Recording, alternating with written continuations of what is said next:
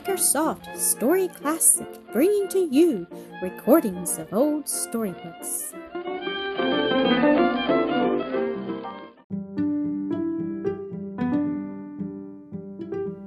A Little Helper and Great Help.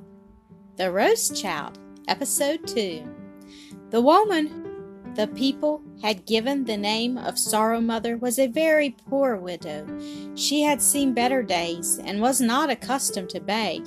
She starved and suffered in silence, told her trouble only to the dear Lord, and sought in Him alone to find the consolation she needed. Her husband, who had been a tailor, died young and left her only one son. Like his father, he was to be a tailor. This the boy's guardian had resolved upon, and he was the one to decide the matter. But Joseph did not like this. When he ought to be working at his trade, he ran away and came home late at night, or not at all. So he fell into bad company, and his guardian, who was also overseer of the parish, threatened, if he would not work and do well, to send him on the next transport to Australia.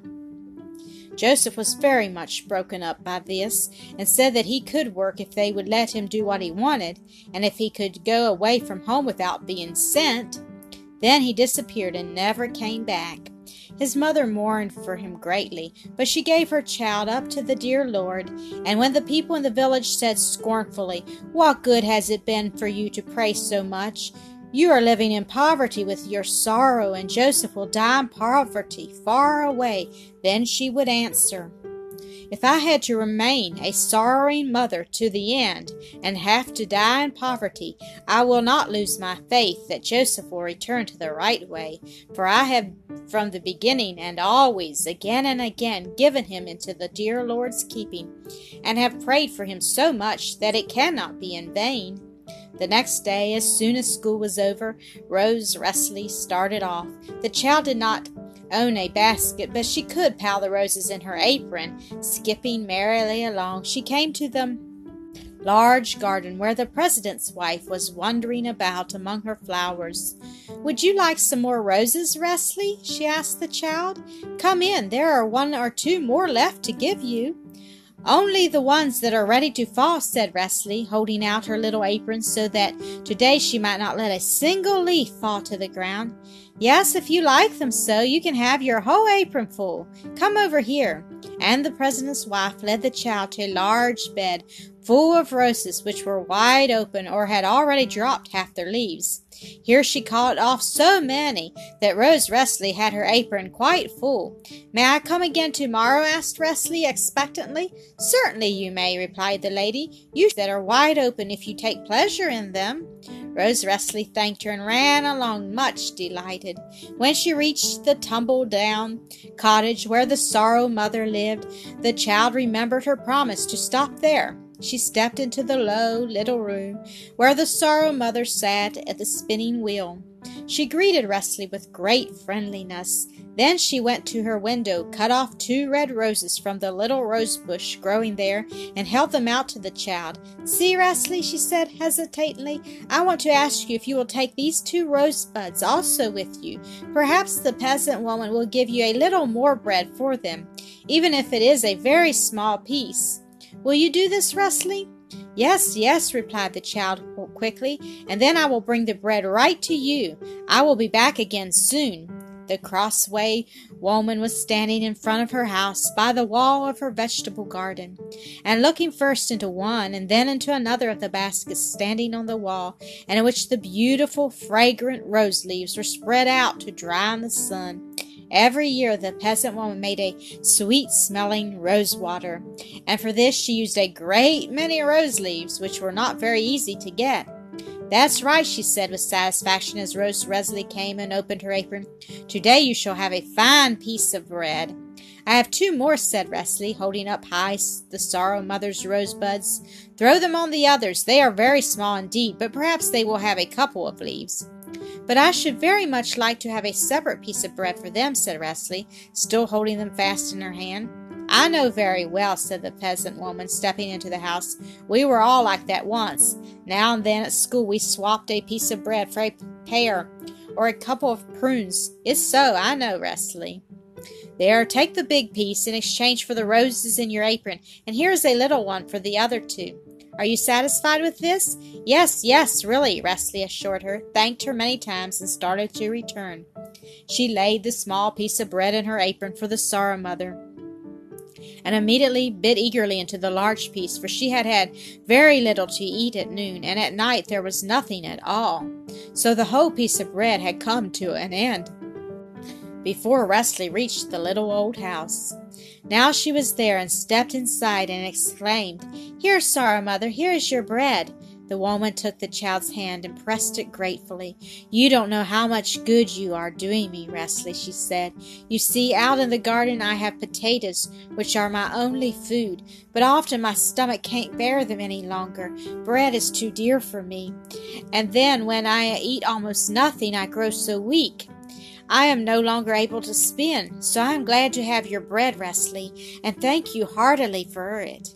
Then Rose Resli was sorry that she had brought only the small piece of bread to the Sorrow Mother, and had kept the large piece for herself, and she kept thinking in her heart, Oh, if I had only eaten the little piece instead of the big one, and she looked quite cast down.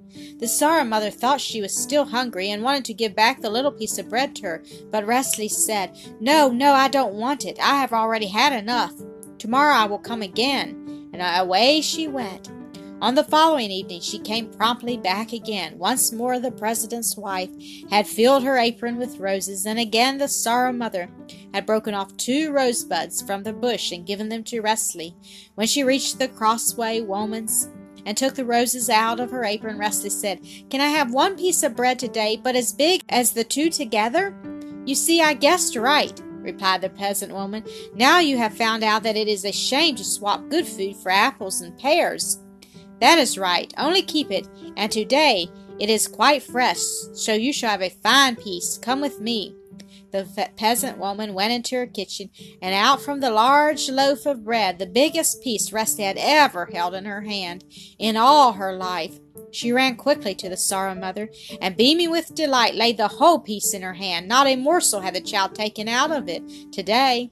Like a weight, it had lain on her heart that she had kept the large piece of bread and brought the small one to the Sorrow Mother. Her eyes shone with delight when the old woman looked in amazement at her piece of bread. She held it out to the child, saying, What is this, Resli? It is surely your bread. Come, take it, take it. If you will break off just a little piece of it, I will thank you. No, no, I will not take a single crumb of it, said the child. Good night, and tomorrow I will come again. I have no more roses, Resli, but I thank you. You don't know how much good you have done me. There were tears in the woman's eyes as she called after the child. Resli had noticed this, and for a moment she became quite thoughtful. Then something came to her mind, and Resli was glad in her heart once more, sang and jumped for joy, and thought out what she would do the next day.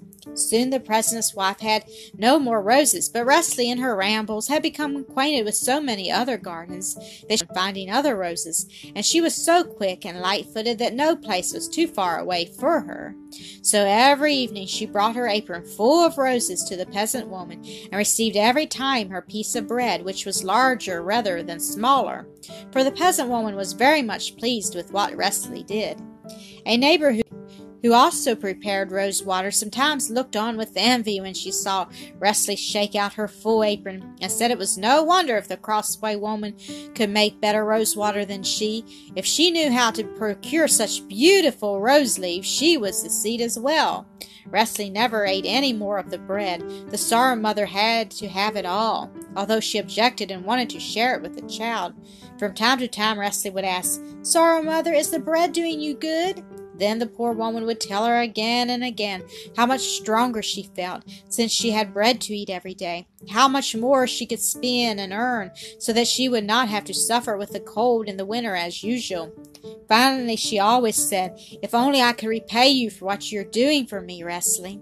But Resli's face beamed with such delight that one could see that she already had received the best reward. Thus it went on until the time of roses was over.